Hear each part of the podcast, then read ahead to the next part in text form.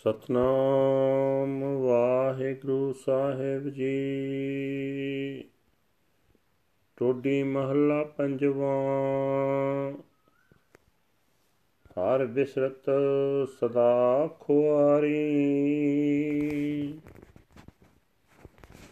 ਤਾਂ ਕੋ ਧੋਖਾ ਕਹਾਂ ਬਿਆਪੈ। ਜਾ ਕੋ ਓਟ ਤੁਹਾਰੀ। ਹਰ ਬਿਸਰਤ ਸਦਾ ਖੁਆਰੀ। ਤਾਂ ਕੋ ਧੋਖਾ ਕਹਾ ਬਿਆਪੈ, ਜਾਂ ਕੋ ਓਟ ਤੁਹਾਰੀ ਰਹਾਉ। ਬਿਨ ਸਿਮਰਨ ਜੋ ਜੀਵਨ ਬਲਨਾ ਸਰਪ ਜੈਸੇ ਅਰ ਜਾਰੀ। ਨਵ ਖੰਡਨ ਕੋ ਰਾਜ ਕਮਾਵੇ, ਅੰਤ ਚਲੇ ਗੋਹਾਰੀ। ਗੁਣ ਨਿਧਾਨ ਗੁਣ ਤਿਨਹੀ ਗਾਏ, ਜਾਂ ਕੋ ਕਿਰਪਾ ਧਾਰੀ।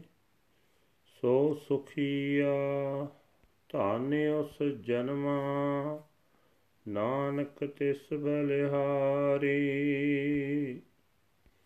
ਗੁਣ ਨਿਧਾਨ ਗੁਣ ਤਿਨਹੀ ਗਾਏ, ਜਾਂ ਕੋ ਕਿਰਪਾ ਤਾਰੀ ਸੋ ਸੁਖੀਆ ਧਨ ਉਸ ਜਨਮਾ, ਨਾਨਕ ਤਿਸ ਬਲਿਹਾਰੀ। ਵਾਹਿਗੁਰੂ ਜੀ ਕਾ ਖਾਲਸਾ, ਵਾਹਿਗੁਰੂ ਜੀ ਕੀ ਫਤਿਹ। ਇਹ ਹਨ ਅਜ ਦੇ ਪਵਿੱਤਰ ਹੁਕਮਨਾਮੇ ਜੋ ਸ੍ਰੀ ਦਰਬਾਰ ਸਾਹਿਬ ਅੰਮ੍ਰਿਤਸਰ ਤੋਂ ਆਏ ਹਨ, ਟੋਡੀ ਰਾਗ ਦੇ ਵਿੱਚ ਉਚਾਰਨ ਕੀਤੇ ਹੋਏ ਹਨ। ਪੰਜਵੇਂ ਪਾਤਸ਼ਾਹ ਸਾਹਿਬ ਸ੍ਰੀ ਗੁਰੂ ਅਰਜਨ ਦੇਵ ਜੀ ਮਹਾਰਾਜ ਜੀ ਦੇ ਗੁਰੂ ਸਾਹਿਬ ਜੀ ਫਰਮਾਨ ਕਰ ਰਹੇ ਨੇ हे ਭਾਈ, ਪ੍ਰਮਾਤਮਾ ਦੇ ਨਾਮ ਨੂੰ ਭੁਲਾਇਆ, ਸਦਾ ਮਾਇਆ ਦੇ ਹੱਥੋਂ ਮਨੁੱਖ ਦੀ ਬੇਪਤੀ ਹੀ ਹੁੰਦੀ ਹੈ।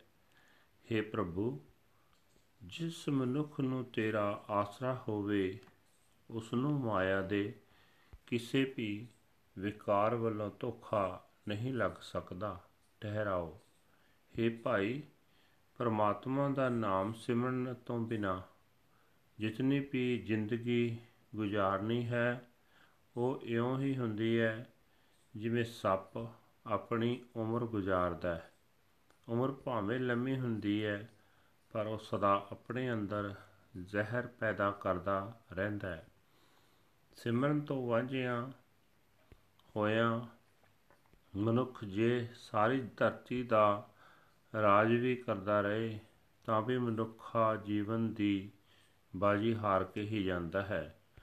हे ਨਾਨਕ, ਆਖ हे ਭਾਈ, ਗੁਣਾਂ ਦੇ ਖਜ਼ਾਨੇ ਹਰੀ ਦੇ ਗੁਣ ਉਸ ਮਨੁੱਖ ਨੇ ਹੀ ਗਾਏ ਹਨ, ਜਿਸ ਉੱਤੇ ਹਰੀ ਨੇ ਮਿਹਰ ਕੀਤੀ ਹੈ।